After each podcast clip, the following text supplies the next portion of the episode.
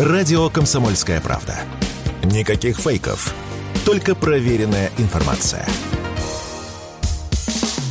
Что будет? Честный взгляд на 12 февраля. За происходящим наблюдают Иван Панкин и Игорь Виттель. Возвращаемся в эфир. Иван Панкин и Игорь Виттель. Мы рады приветствовать всех тех, кто только что к нам присоединился. Напоминаю, что трансляция идет на YouTube, канал Нео Панкин. Присоединяйтесь, пожалуйста, подписывайтесь, лайки нажимайте, в чате пишите в середине часа. Мы с удовольствием с вами пообщаемся. Ну и не забывайте про другие платформы. Рутюб и ВКонтакте, канал группа «Радио Комсомольская правда». Замечательный агрегатор подкаст.ру, если вы больше любите слушать и не смотреть, или сайт radiokp.ru, там кнопка «Прямой эфир», телеграм-каналы «Панкин» и Виттель «Реальность». Ну а к нам присоединяется Кирилл Коктыш, доктор политических наук, профессор кафедры политической теории МГИМО. Кирилл Евгеньевич, здравствуйте. Да, доброе утро. Так, Кирилл Евгеньевич, тут... Э, а давайте вот, знаете, с НАТО продолжим. Чисто с политологической точки зрения, с чем вы связываете огромное количество вот этих заявлений, которые как-то кучно пошли скопом буквально, сыпятся, причем от э, высокопоставленных людей, в Европе, в европейских странах, членах НАТО, которые говорят о грядущей войне с Россией, о том, что к ней нужно готовиться, она неизбежна и так далее и тому подобное. С чем вы связываете? Неужели, неужто даже, они собираются действительно с нами воевать? Ну, реально. А, ну, на самом деле речь идет э, о спасении своего собственного существования.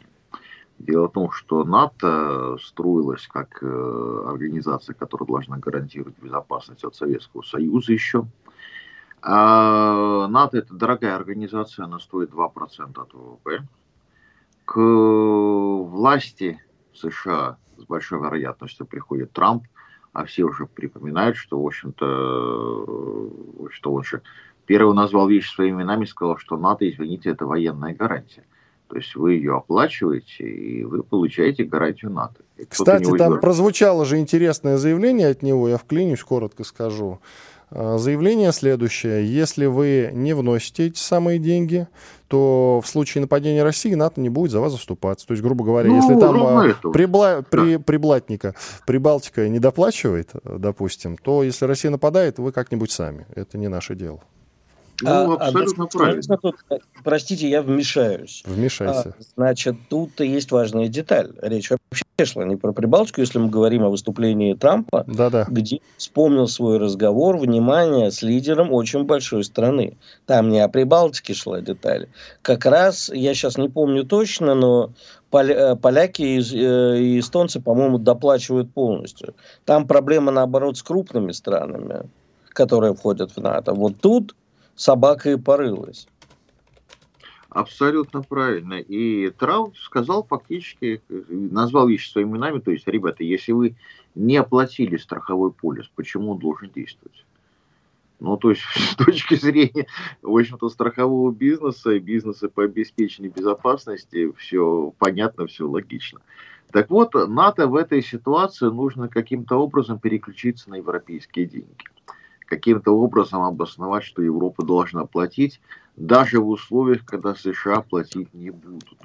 Да, то есть в этом плане, а, конечно, Штаты совершенно не, не, не собираются, не планируют передавать контроль над НАТО и Европой, но взять европейские деньги, посадить НАТО на европейские деньги и объяснить, что, в общем-то, а, в ситуации, когда все смотрят на то, что происходит на Украине, и понимает, что аналогичное напряжение ни, ни, ни для одной европейской страны это практически нереально. Вот в этой ситуации, соответственно, реакция высокопоставленных лиц НАТО, она как реакция Паниковского в «Золотом теленке», когда он убедил Шуру Балаганова э, пилить гири, убедив, что там золото. То есть пилите, Шура, пилите, пока я что-то придумаю, пока будет, будет какой-то план Б, вы продолжаете пилить, продолжайте инвестировать. А в любом случае, потому что иначе вы защищаете не абстрактное НАТО, не а, американские интересы, а вы защищаете самих себя. Ну, то есть так себе обоснование, но лучше ничего не придумали. Кирилл, скажи, пожалуйста, интервью уже преснопамятное Путина Карлсону, а, После этого произойдет некая смена парадигмы. То есть явно э, прослеживалось такой сигнал республиканцам, мы готовы к разговорам. Э, и э, Карсел, видимо, при, прибыл как комиссар Трампа, а не как журналист. Э, то есть, э, возможно ли смена парадигмы и смена риторики хотя бы американской и их партнеров? Ну, не так быстро. То есть мы видим, что республиканцы, в общем-то, пока пристреливаются, какие пункты для них будут козырными в рамках предвыборной кампании. А провести зондаж, можно ли будет договориться с Россией по Украине, как, собственно говоря, Трамп и обещал. Но это опять же в случае прихода к власти. Но, но я думаю, что они ответы свои получили. То есть, вот, что при соблюдении российских условий, это демилитаризация, денацификация и нейтральный статус, э, в общем-то, договориться с Россией, наверное, будет можно. Тем более, что Украина договариваться не способна, но Штаты договориться смогут, если там придет к власти Трамп. Но это будет э, риторика в рамках предвыборной кампании. Это не риторика в части э, политики принятия решений. То есть здесь мы получим какие-то подвижки, если они будут, ну, не раньше конца года, потому что президент вступает в должность, насколько помню, еще месяца через два после выборов. Поэтому тут процесс не будет таким быстрым. Но ну, само, ну, Амери... да, само американское общество... Да. В дворе, по-моему. А, не, выборы в ноябре, ой, да, а, но на самом деле там же для все процедуры передачи власти занимает еще месяца два. Но да. дело даже не в этом. Дело в том, что интервью по сути, я вот вспомнил опрос такого э, блогера, как Дотком, хороший, конечно, псевдоним, а, который э, себя провел опрос э, на тему, а кто прав, западные лидеры либо Путин, кому вы верите. Ну и там, по-моему, при 150 тысячах проголосовавших 92% в пользу Путина. Вот это серьезная подвижка. То есть ситуация, когда вот индустрия правды, говоря в кавычках, начинает давать сбои, и, в общем-то, где-то исчерпала ресурс, когда, в общем-то, она может прокачивать мозги и делать вот эти, вот эти инъекции правды, говоря в духе Орова. Вот это, вот это вот для меня более интересно, насколько этот эффект окажется долгосрочным и какие оппозиции будут вызревать, потому что для республиканцев это, понятно, внутренняя точка опоры и, наверное, даже более перспективная, по крайней мере, она близко под ногами, ее можно использовать прямо сейчас, нежели международные отношения, то, что можно договориться с Путиным. С Путиным договориться можно потом, а, в общем-то, опереться на вот это американское доверие нужно сейчас. А скажи, пожалуйста, э, ну вот смотри, э, на Байдена опять э, тут был красивый наезд. А, точнее расследование спецпрокурора Соединенных Штатов по поводу того, что Байден несколько не в себе, небрежно обращается с документами. Ну и там, в общем-то, скандал возник э, по поводу чего? В общем, э, не столько по поводу самих спецдокументов, а упоминания проблем с когнитивными способностями Байдена и с плохой памятью, из-за чего там просто истерика началась. А, ну и плюс, э, с другой стороны, вот это интервью, это противникам Трампа, как внутри республиканской партии, так и демократам. Ну, вот оно как кость поперек горла, они видят, как Трамп семимильными шагами идет вперед. В общем, я расцениваю заявление про то, что помогать не буду, а еще всячески помогу России, как просто уже наглость в высшей степени, он просто понимает, что его ничего не остановит. Поэтому будут ли демократы менять своего кандидата, потому что Байден-Трамп, тут, по-моему, складывается впечатление, что Байден, если только физически может что-то остановить. Естественно, вопрос, э, который обсуждается всеми, э, не поменяют ли они кандидата, и в частности, не выдвинут ли они пресловутую Мишель Обаму. Да, речь об этом давно идет, потому что, а, ну, наверное, наиболее из того, что есть сегодня у демократов, это наиболее такое адекватное. Вот, понятно, что Обама принадлежит очень, очень плотно, а, ну, равно как ее муж, клану Ротхамов Клинтонов. То есть в этом плане понятно, что речь идет о том, чтобы оставить власть в той же самой семье, да, у тех же самых людей. А получится или нет, насколько приватизирована демократическая партия, мне кажется, что сомнительно, потому что такие вещи все-таки лучше было делать э, заранее, не доводя проблему до самой крайности. Потому что тогда ее можно представить как заблаговременное, как мудрое решение, как, в общем-то, как некую продуманную стратегию. А тут ясно будет, что речь идет о пожаротушении. Причем о таком пожаротушении, которое, в общем-то, никаких проблем уже не решает. Вот. Ну, и по ней я понимаю, что там огромное количество людей а, против э, таких, такого варианта, потому что Байден в сегодняшнем состоянии со сниженными способностями крайне удобен для коллективного управления. То есть это же мечта, в общем-то, достаточно большого количества приближенных чиновников, когда решение принимает, принимаю я, а за все отвечает Байден. То есть это же настолько такой праздник вседозволенности, что, в общем-то, от такого искушения добровольно и от такого возможности добровольно не отказываются. Поэтому думаю, что Блинкин и остальные, конечно, будут настаивать на том, что Байден хоть тушку, хоть чучелом, но каким-то образом на второй срок его протащить. Но чем больше будет вот этих вот дрязг, тем, я думаю, что вероятнее будет, э, конечно, победа Трампа. И тем, я боюсь, опаснее будет ситуация для его жизни. Давайте паузу сделаем. Кирилл Коктыш, доктор политических наук, профессор кафедры политической теории МГИМО. Мы продолжим с ним разговор через две минуты. Оставайтесь с нами. Все программы радио «Комсомольская правда» вы можете найти на Яндекс Музыке. Ищите раздел вашей любимой передачи и подписывайтесь, чтобы не пропустить новый выпуск. Радио КП на Яндекс Музыке. Это удобно, просто и всегда интересно. Что будет? Честный взгляд – на 12 февраля. За происходящим наблюдают Иван Панкин и Игорь Виттель. И Кирилл Коктыш, доктор политических наук, профессор кафедры политической теории МГИМО. Кирилл Евгеньевич, коротко про Трампа. Он действительно семимильными шагами идет э, к своей новой победе на выборах, но я вспоминаю как раз а, вот преддверие его первого срока, и тогда многие как раз говорили, не надо делать на него ставку, ничего хорошего из этого не выйдет, а, например, грубо говоря, та же Клинтон, она нам хотя бы, хоть и ястреб, но она нам хотя бы понятна. А по сути, Трамп тогда представляла себя кота в мешке. И вот он обещ... и мы предполагали, не то чтобы он обещал, мы предполагали, что при нем будет некая какая-то разрядка, может быть, даже мир наступит, но ничего подобного не произошло. Зачем же мы в очередной раз верим тому, что он говорит? Действительно, там какие-то вещи для нас приятные, что он перестанет спонсировать НАТО и так далее и тому подобное, прекратит войну России и Украины и так далее и тому подобное. Но стоит ли этому верить? Э, дело в том, что, ну, тут есть какой нюанс, да, что все-таки Хиллари Клинтон, она патриот э, мира, да, то есть она принадлежит глобалистскому лагерю, и в этом плане, в общем-то, не сильно привязана к, собственно, непосредственно к американской судьбе.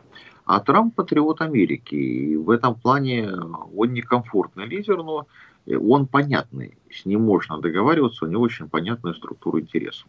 Другой вопрос, что сам Трамп течение первого срока был полностью обложен со всех сторон и мало что мог сделать.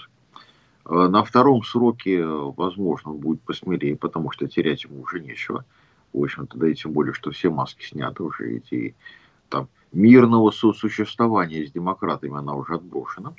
Потому что понятно, что с нынешней ситуацией с южной границей Соединенных Штатов либо республиканцы сейчас победят, либо Штаты надолго превратятся в однопартийную систему, где будет э, доминировать демократическая партия, потому что понятно, что вся история с мигрантами – это история о том, что на федеральных выборах не обязательно предъявлять э, паспорт и нет процедуры верификации гражданства, то есть когда все мигранты смогут банально проголосовать.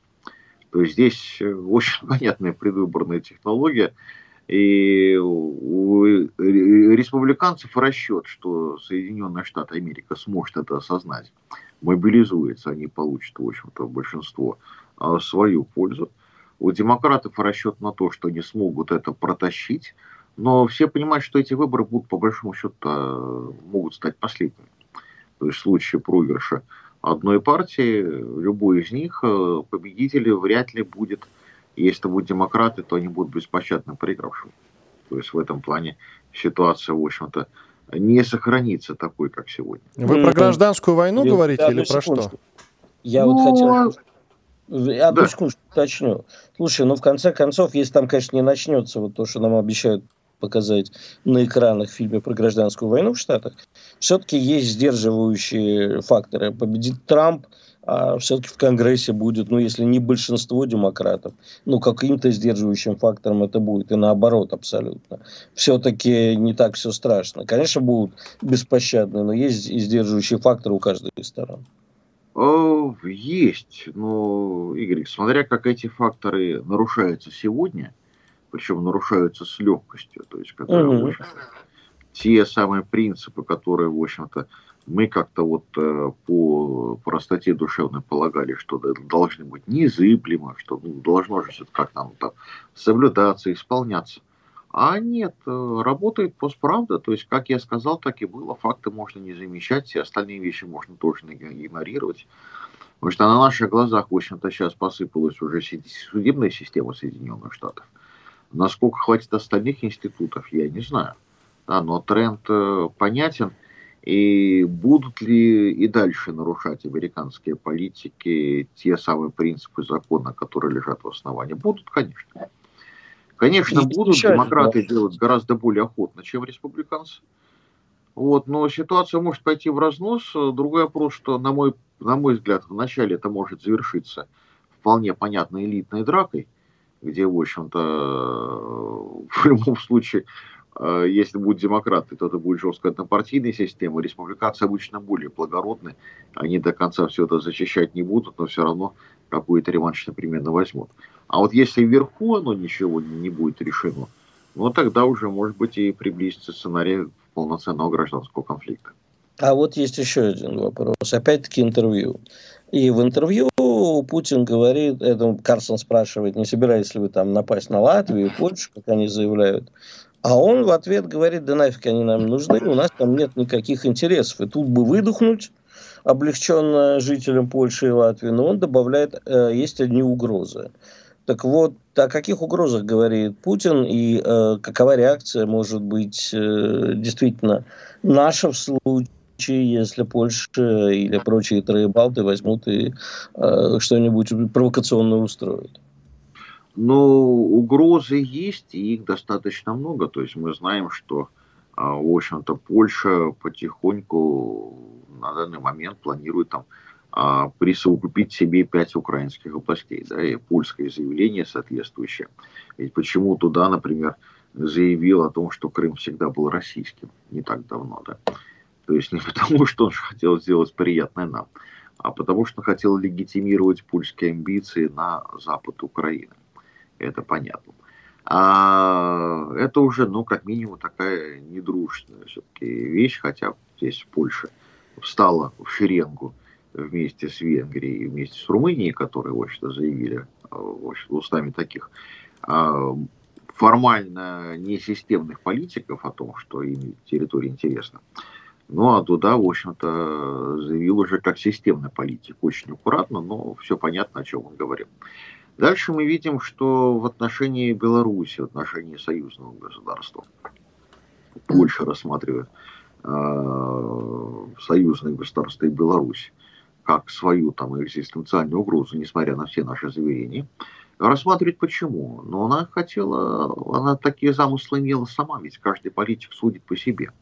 Что бы я сделал, если была бы возможность? То есть в отношении Польши иллюзий нет. То есть была бы возможность в 2020 году, конечно, Гродно бы они под контроль взяли, попытались бы взять и нечто большее, потому что для польских элит правящих это Кресов-Сходни, да, то есть это э, те территории, на которые Польша исторически э, убеждает себя, что она имеет право на них претендовать. То есть в этом плане угрозы от них есть. Дальше понятно, что Польша потратила фантастическое количество усилий на то, чтобы быть вот любимым infant у Вашингтона. Вот сейчас сменился э, президент, да, сейчас будет проевропейский Туск, но по сути там будет та же самая игра, ну, с расчетом, что, в общем-то, э, главным плательщиком будет не Вашингтон, а Брюссель, но, в общем-то, тесные отношения с Вашингтоном тоже никуда не останутся. То есть Польша была и остается вот таким вот враждебным прокси, где а, договоренности с нами не особо нужны, а гораздо интереснее те вещи, которые могут э, выскочить и могут быть выбраны из, из конфронтации. Поэтому я бы сказал так, что какое бы заявление Путин не сделал, а, в общем-то, нынешняя польская элита никак не успокоит. Тут вопрос в том, что и коммуникация через головы этих элит у нас не налажена, и мы не знаем, как ее налаживать. А, в общем-то, здесь ситуация вполне возможная и не безнадежная.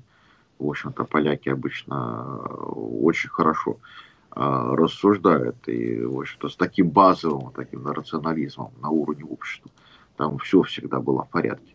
То есть, в общем-то, может, и имела бы смысл такая коммуникация через голову, но что, что говорить, у нас ее нет, и мы не знаем, а, как к этому задаче подступиться. А от польского руководства, соответственно, и от литовских элит, э, ну, там же билет в один конец. Кстати говоря, тот крайне характерный опрос в Латвии, который они сами провели, что кто что будет делать а, в случае там, непосредственной военной угрозы. Ну, результаты потрясающие. То есть они это представили, а, декларировали и объяснили, кто хочет остаться, а кто останется. Но если посчитать цифры, то получается, что больше половины латышей в случае военных действий э, быстрым темпом улетят куда-нибудь на запад и немедленно мигрируют. То есть вот вам такой э, базовый пример хорошего восточноевропейского национализма. Причем цифры, опять же, получены самими латышами. Да, то есть по поводу того, а что будет, если будет. Вот провели опрос, провели исследование, получилось красиво.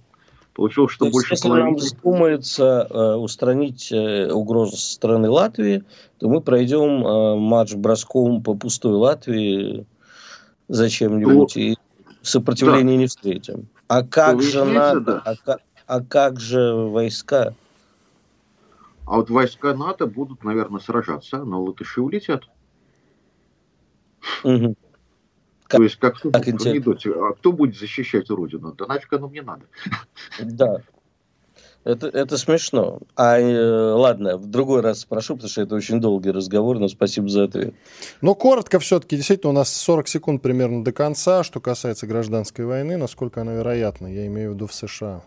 А, она будет, э, если будет не завтра, то есть на сегодня остаются еще инструменты, что все это может быть урегулировано на таком базовом элитном уровне.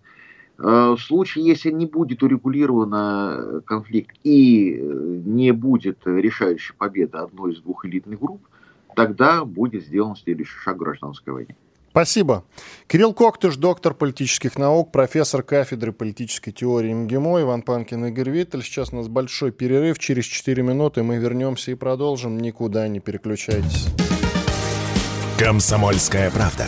Радио, которое не оставит вас равнодушным. Что будет? Честный взгляд на 12 февраля. За происходящим наблюдают Иван Панкин и Игорь Виттель. И действительно, Иван Панкин, действительно, Игорь Виттель. Мы продолжаем наш эфир. Я напоминаю, что трансляция идет на YouTube-канале Нео Панкин. Присоединяйтесь, пожалуйста. Ну, подпишитесь, на лайк нажмите и, разумеется, пишите в разделе комментариев жалобы, предложения, темы гостей для эфира. Все то же самое в, Русу, в Рутюбе и во Вконтакте, канал группа радио «Комсомольская правда», телеграм-каналы «Панкин» и «Виттель. Реальность». Подписывайтесь, пожалуйста. О чем же мы сейчас, Игорь, с тобой поговорим? Ну, во-первых, мы немножечко продолжим тему, которую обсуждали в самом начале эфира, про переименование улиц в Куеве, славном городе Куев. По крайней мере, они сами хотят, чтобы их так называли. Ладно, Киев, если по-русски. Так вот, мы же в начале эфира рассказали нашим уважаемым дорогим слушателям, что э, в украинской столице переименовали несколько улиц, скверов и учреждений, но обратили внимание только на одну. Улицу Булгакова превратили э, в улицу имени актера Вахтанга Кикабийца. Но совсем упустили из виду, что, оказывается, библиотеку Блока еще переименовали, и ты ни за что не поверишь э, в чье имя присвоили библиотеке блога, Блока. Режиссер... Нет, режиссера Гната Юры. Вот. Э, многим из наших слушателей это имя ни о чем не говорит, и правильно, ну да ладно. Далее совсем интересный момент, тебе он будет, наверное, близок. Один из скверов был назван в честь э, израильской премьерки Голды Мейер. Ну да, она же выдающаяся украинка. Ну, так а почему бы и нет, собственно? Это с учетом того, что я на самом деле хотел бы разобраться, какие все-таки отношения у Украины с Израилем. Мы помним, ведь шел довольно продолжительный конфликт, и я не помню развязки в этом самом конфликте. Конфликт заключался в том, что, по мнению украинской стороны, Израиль поддерживает Россию. Или, по крайней мере, не особенно охотно осуждает, не поставляет им оружие, ничего не делает для того, чтобы Украина победила вернула себе свои, скажем так, территории. Ну, тут смотри. Э... Причем, ты вспомни, причем довольно, довольно жесткий-то конфликт был. Не только на уровне МИДов, но и на уровне лидеров. Зеленский с Нетаньяху перекидывался едкими замечаниями. Все, тебе слово. Давай еще раз повторим, что искать логику бесполезно. Э, с одной стороны, Холде Мейер, премьер э, не очень дружелюбного к Украине и Израиля. По-разному бывало в разные времена, но сейчас я не могу сказать, что они дружат в десна. А, простите за выражение. Поэтому, как бы, действительно, наверное, Голдемейры бы и не стоило бы им. Ну, будет время, еще, может, и это снесут. А с другой стороны, ну как же, она же уроженка Украины. И как бы, э, понимаешь, они хватаются за любую вообще, да, э, ниточку, чтобы доказать что вот этот был украинцем, здесь украинцы были раньше других. Ты э, просто почитаешь, что пишут сейчас даже не украинцы. Наши, наша пятая, ну как, тоже уже не пятая колонна, там, я читал людей, которые... Наши, конечно, но уже уехали, и оттуда они Э, к историческому уроку Путина придираются, и вообще не было никакой вот... А, очень хорошо... Литовцев очень разорвало на части, поскольку там было упомянуто Великое княжество Литовское, а, что, что же было, что был урок неправильный, вообще все было не так, история Украины, Путин бредит и так далее. А им нужно все время доказывать, что на Украине, Украина существовала, и на Украине родились многие выдающиеся люди. Поэтому, а, в общем, про погромы еврейские они забывают. А то, что Голдемейр э, родилась на Украине, так э, обязательно надо упомянуть. Ну, что касается Гната Петровича Юра, ну, не самый плохой человек. И чем мы тут удивляемся? Они от всего... Да, Блок русского... тоже не самый плохой человек. Да, послушай, Блок к Украине никакого отношения, насколько я помню, не имеет. А они все русское пытаются... Послушай, все уже сказал э, Иосиф Александрович Бродский, царство ему небесное. Будете вы хрипеть, царапая край матраса, э, строчки из Александра, а не Тараса. В конце концов, будут хрипеть строчки из Александра Сергеевича Пушкина, а не брехню Тараса Шевченко. А вообще Голда Мейер в Киеве родилась, а Блок не родился, насколько я помню, не из этого самого. Да, но Булгаков родился, как и Голда Мейер, тоже в Киеве. Ну, а Булгаков, понимаешь, имел наглость плохо отзываться э, об Украине. Блок, кстати, я не помню, чтобы когда-либо вообще как-то отзывался об Украине. Может, я что-то не знаю. Ну, он в Киеве бывал блок. Вот фотография даже есть, как он в Киеве. Ну, мало ли что, кто где бывал. Я тоже бывал в Киеве. Что мне теперь меня библиотеки называют? Почему бы и нет? Надо, надо предложить, кстати. Ты бы хотел? Бывал и жил. Волдемейр все-таки в Киеве родилась. Хотя, в общем, Ты в момент, когда Киев был Российской империи. Я родился в Шадринске, просто родился и все. Мне тоже можно там библиотеку имени Панкина тоже не называть, вы знаете. Ну, то есть родился, это ни о чем не говорит. как бы. Ну, библиотека имени Панкина просто в народе будет называться Панкотека, так что... Кстати, неплохое название, Панкотека. Я так понимаю, что раздавать там будут совсем не книги, не так ли? Как минимум. Так, идем дальше. Мы, э, значит, мы, Россия, запросила проведение заседания Совета Безопасности ООН по теме Минских соглашений. К годовщине это все привязано. Да, на 12 февраля, 12 февраля это сегодня, годовщина Минских соглашений. Так вот, собственно, по словам наших дипломатов, на заседании поднимут вопрос, как из-за действий членов Совета Безопасности – Совет, внимание, провалился в реализации одной из своих важнейших задач – предотвращение кризисов и конфликтов. Отлично. Бессмысленно. Раз, ну, Бессмысленно лишний абсолютно. раз нужно допомню, напоминать. Вот ты любишь Если лишний раз напоминать, работает, Игорь. Мы постоянно лишний раз напоминаем, лишний раз не лишний, Еще а толку-то нет. То, что это не работает, а, не повод больше не напоминать. Капля камень точит, и а, можно демонстрировать ему. Вот смотри. А э, ты уверен, здесь- что капля камень точит?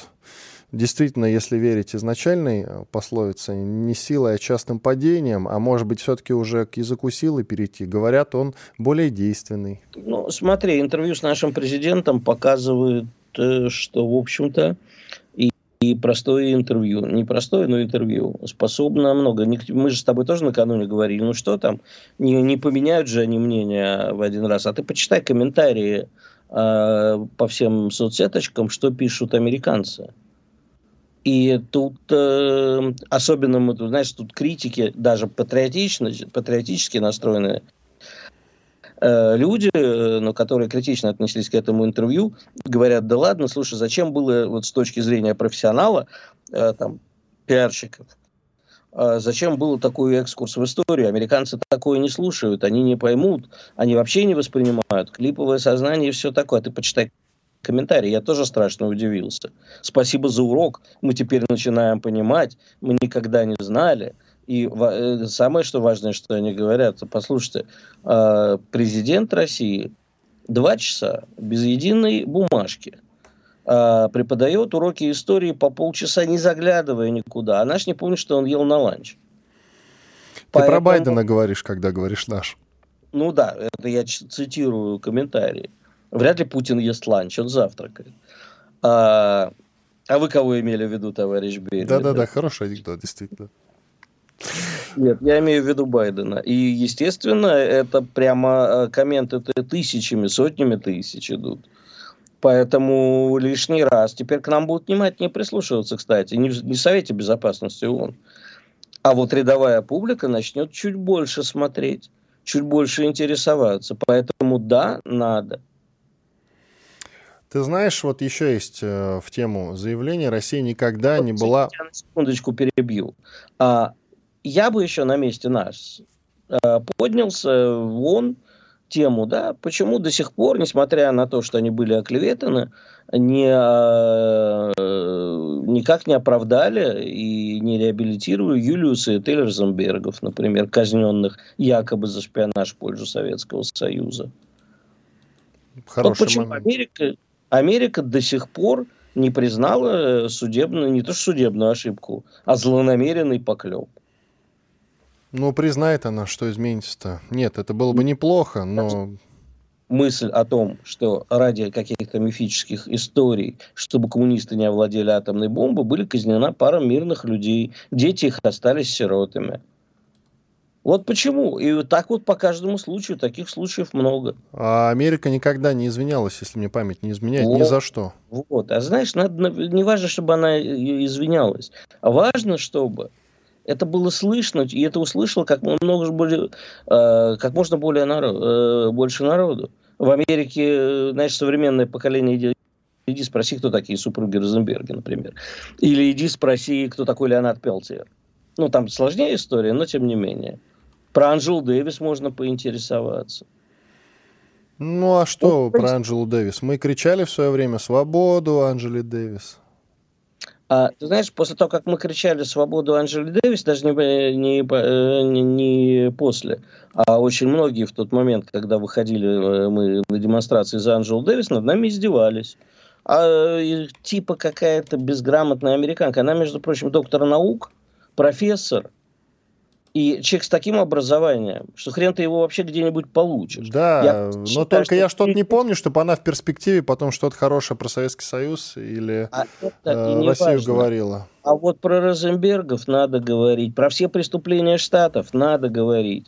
И поднимать это все время, все время, все время, все время, все время. Давай перерыв сделаем небольшой, а потом снова поднимем вопрос, не только этот. В уже части, финальной сегодняшней части, Иван Панкин и Игорь Виттель с вами, друзья, никуда не переключайтесь, слушайте радио «Комсомольская правда» или смотрите трансляцию на YouTube-канале Нео Панкин. Скоро вернемся. Радио «Комсомольская правда». Срочно о важном. что будет. Честный взгляд на 12 февраля. За происходящим наблюдают Иван Панкин и Игорь Виттель. Да, продолжаем эфир, финальный выход. Россия никогда не выступала против возобновления переговорного процесса. Об этом заявил первый заместитель секретаря Совета Безопасности России Рашид Нургалиев и отметил, что сейчас это невозможно из-за позиции киевских властей. А зачем мы в очередной раз напоминаем про переговоры? Кто не знает? Я не знаю. Я тоже. честно тебе отвечу, я уже уста, э, устал понимать и находить объяснение всему. А, видимо, э, да не знаю. Я вот даже, честно... ты знаешь, учитывая дипломатический трек, так называемый, да, и все особенности и тонкости этого процесса, я все равно не понимаю, что мы зациклились на переговорах-то. Вот никак не могу этого понять. Какие ну, переговоры? А, Очевидно же, переговоров никаких э, быть не может. И зачем, главное, Хорошо. говорить о том, что мы от них никогда не отказывались? Путин говорит, что тоже э, переговоры могут быть. Он на это всячески намекает. Но э, когда говорит Путин, я надеюсь, что я его правильно понимаю. И э, я думаю, что Нургалиев не совсем корректно высказался. Опять-таки, я, это моя версия, а, что э, переговоры могут быть, мы от них не отказываемся, но только на наших условиях. Так я понимаю слова нашего президента. И надеюсь, что Нургалиев просто оговорился. Ну, либо это выступает некая партия мира, которая, не знаю, у нас есть, и по-прежнему, не знаю, если честно, я вообще забыл о существовании Дач Нургалиева, и вот сейчас с удивлением услышал эту фамилию. Я думал, что, в общем, он уже давно. Легко о ком-то вспомнить, когда он говорит про переговоры. Угу. Так, идем дальше. Кстати, вот интересная новость, можно ее обсудить. Всегда для иностранцев э, большие сложности вызывало желание посетить Россию. Я считаю, что это плохо. Единственное, э, единственное окошко было во время чемпионата мира по футболу в 2018 году. И многие остались довольны, кстати говоря. И мне, честно говоря, не то чтобы непонятно, сколько неведомо абсолютно, почему мы не делаем ставку на то, чтобы приглашать сюда, в Россию, как можно больше иностранных туристов, легко и непринужденно выдавать им какие-то там непродолжительные визы. Этого не было э, ни до чемпионата мира, не, собственно, после. Сейчас это практически невозможно, насколько я могу судить, вообще приехать в Россию, просто посетить такие замечательные города, как Москва, Санкт-Петербург, вообще посмотреть, да и в Сочи можно съездить, кстати говоря, скоро сезон начинается через несколько месяцев. Ну ладно, через несколько, там ближе уже к маю, Слушай, конечно. А, Казань, опять-таки. Да вообще есть куда съездить. И вот новость, почему я, собственно, с тобой этот разговор затеял от главы консульского департамента Министерства иностранных дел, коль уж мы про дипломатов говорим, Алексей Климов. Так, цитата. «Москва по запросам виз фиксирует, фиксирует тенденцию к росту, к росту заинтересованности иностранцев посетить Россию». Собственно, почему действительно мы всегда с такой большой осторожностью пускали в Россию иностранцев. Скажи, пожалуйста. Я, кстати, говорю не про тех иностранцев, которые из Средней и Центральной Азии к нам едут. Я про других иностранцев говорю. Значит, я тебе легко отвечу. Я все-таки э, в свое время довелось поработать в туризме, я занимался этой темой. А, значит, у нас всегда это было телега поперек впереди лошади. Я помню, в начале 2000-х я там с Иосифом Орджоникидзе беседовал в эфире, а, что типа вот у нас инфраструктура не готова к приему иностранцев, поэтому не надо сейчас э, убирать визы, а то они хлынут, а нам их селить негде. Сейчас у нас с отелями все прекрасно. Я считаю, опять-таки, абсолютно уверен, что по крайней мере для ряда, ряда стран визы должны быть въездные в Россию отменены вне зависимости от того, отменяют ли их для нас. Потому что сейчас те люди, которые заинтересуются Россией, в том числе в результате интервью, должны иметь возможность при желании приехать и посмотреть, а как на самом деле мы живем. 2018 а, год – это был год открытия России миром. Да, как когда-то это было во время фестиваля молодежи студентов в 57-м, если мне не изменяет память. 50-е, как, да. Угу. Э, ну, меньше, конечно, была Олимпиада, э, потому что, в общем, Россия Многие была... ее бойкотировали, да. Нет, еще просто закрыто было, все-таки не так. А я просто видел, общался с людьми, я, как футбольный болельщик в 2018-м, тусовался с иностранцами, добровольно возил их на своей машине по Москве, показывал, когда они спрашивали. А вот и э, я просто помню, я с одной парой англичан случайно в баре сидел, и они говорят, вот, как интересно, мы не думали. Я говорю, давайте я вам покажу Москву. Я взял такси, посадил их в такси и стал возить по Москве. У них челюсти отвисли челюсти. Поэтому я считаю, что это положительный момент. А теперь по поводу того, кто едет. Вот сижу я летом, там у меня деловая встреча была на Старом Арбате, я обычно туда не суюсь, ибо не люблю эту улицу. Ну вот сижу да, на летней веранде, было жарко, общаюсь с товарищем по делам. Вокруг толпы туристов из Индии, Пакистана, Саудовской Аравии, из Ирана и многих других стран. То есть если раньше по улицам Москвы ходили из туристов. А да, китайцев чуть меньше. Вот не так часто теперь видишь китайцев, но, в общем, если посмотреть на историю ковида, то, в общем, очень сильно упало количество китайцев приезжавших, и, как мне кажется, до сих пор не остановилось. Перед ковидом, а, как ты знаешь, на московском, на питерском вокзале, а в поездах объявления по-китайски везде висят указатели по-китайски. У меня было все время ощущение, когда я в Питер ехал, что я в Шанхае. А, значит, дальше. Э, сейчас вот а, такая тенденция. Приезжают люди э, из разных э, других уголков России. Слава богу, пусть приезжают. Я не знаю, сколько они оставляют деньги, но догадываюсь, что саудиты много. Вот сейчас я как раз на днях э, перед тем, как приболел, шел как-то по улице смотрю, полно в центре Москвы очень странно одетых людей, то есть это явно люди из Азии, ну вот из такой, из ближневосточной. Они, значит, свитер, пиджак, шапочка, они вот так вот в шарфике идут, дрожат, но их много, они рассматривают, заходят в магазины, заходят в ресторан. Да пусть приезжают, конечно. Я не думаю, что какой-то радикальный рост, э, но все флаги в гости к нам. Пусть смотрят, как мы живем, пусть сами делают выводы, а, и пусть э, понимают, что Россия это не империя зла, к сожалению, и пусть приезжают, а что? К сожалению, ты хорошо как сказал. Сказать, э, у меня тут знакомые собирались приехать в Москву, внутренний туризм. Э, они по делам должны были приехать в Москву, россияне. И говорят, подскажи какую-нибудь гостиницу. Ну, я хорошо знаю гостиницы Москвы, я им собирался подсказать, но решил глянуть цены. А перед Новым годом у меня вообще полезли э, на лоб. Они вот сейчас собирались приехать три дня назад. Говорят, подскажи. Я иду смотреть, сколько стоит там гостиницы, которые точно хорошие, и вижу его... И видишь конские цены, да? Конские, ну, например, э, минимум 40 тысяч за номер, приличной гостиницы. Ну, можно найти традиционно вот это Измайлово, комплекс гостиниц, э, где-нибудь совсем окраины, на, на отель Шереметьево, что-нибудь такое. А в центре Москвы приличная гостиница, 4 звезды, вот позавчера было 40 тысяч. Ну, скажем так, номера можно найти на самом-то деле тысяч от 5-6 за номер ориентировочно, но это да, это довольно средний уровень, если не говорить Нет, 5-6 э, ниже среднего. Нормальный да. уровень, но что-то в последнее время я такого не вижу. Кстати, очень Это смешно. Виттель просто привык жить в номерах за 40 тысяч, друзья, не обращайте внимания Нет, на это. Виттель вообще Виттеля гостиница не нужна.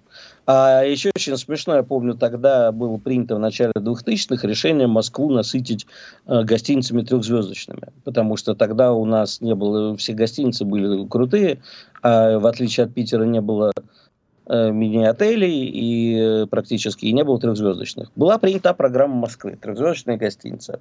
Знаешь, где построили первую трехзвездочную ну, гостиницу? где? В Капотне. А и, что э, неплохо, хорошие виды открываются. И мне Иосиф Орджоникидзе, бывший тогда вице-мэром и курировавший, рассказывал, говорит, вот туда японцы охотно селятся. Я говорю, в смысле охотно населятся. Вы Фукусима рядом, потому что. Правильно, да. Я говорю, вы им показываете Компотинский НПЗ и рассказываете, что это, фу, это самое, э, Фукусима или э, вулкан какой-нибудь. Ну, правда. Ну ничего. Ну довольно смешно. Может это какой-то, может это какой-то троллинг был на самом-то деле. Но есть еще важный момент, Игорь, у нас не так много времени, можем не уложиться. Смотри, у меня же был как-то сенатор Клишес, и он как раз выступает за то, чтобы ответить, как это у нас называется, зеркально, симметрично или еще как-то, можно кучу слов э, подобрать похожих на въезд для иностранцев на своих личных автомобилях. Там же у нас российские номера, ты знаешь, да? Все закрывают, обыскивают, и вообще, по-моему, проезд во многих странах запрещают. Он говорит, ну, нужно отвечать так же. Я говорю, а, и что и для венгров тоже, вроде бы они относительно дружественные, но они же в ЕС ходят, они же голосуют за все эти вот, э, собственно, антироссийские поправки и так далее и тому подобное. Значит, запрещаем. И да. я тогда я думаю... Я... Езжать на украинских машинах, а у нас украинских номеров на улицах полно. Вот. А я ему про другое сказал, кстати говоря. Отлично. То есть уран мы, несмотря ни на что, продавать будем. Энергоресурсы да. тоже продавать будем. А значит, а людей простых, которые хотят приехать сюда и посмотреть Россию, оставить здесь свои деньги... Это уже, извините, нет, мы, мы должны зеркально отвечать. Гениально вообще. Мы Это просто гениально. Не такими, как они. Вот они пускай там исходят, э, наших обижают, а мы скажем, а мы не такие. Приезжайте, смотрите, нам не да жалко. дело даже не в том, не такие. Просто зачем? Уран вы продаете американцам? А Энергоресурсы продаете, а людей не пускаете.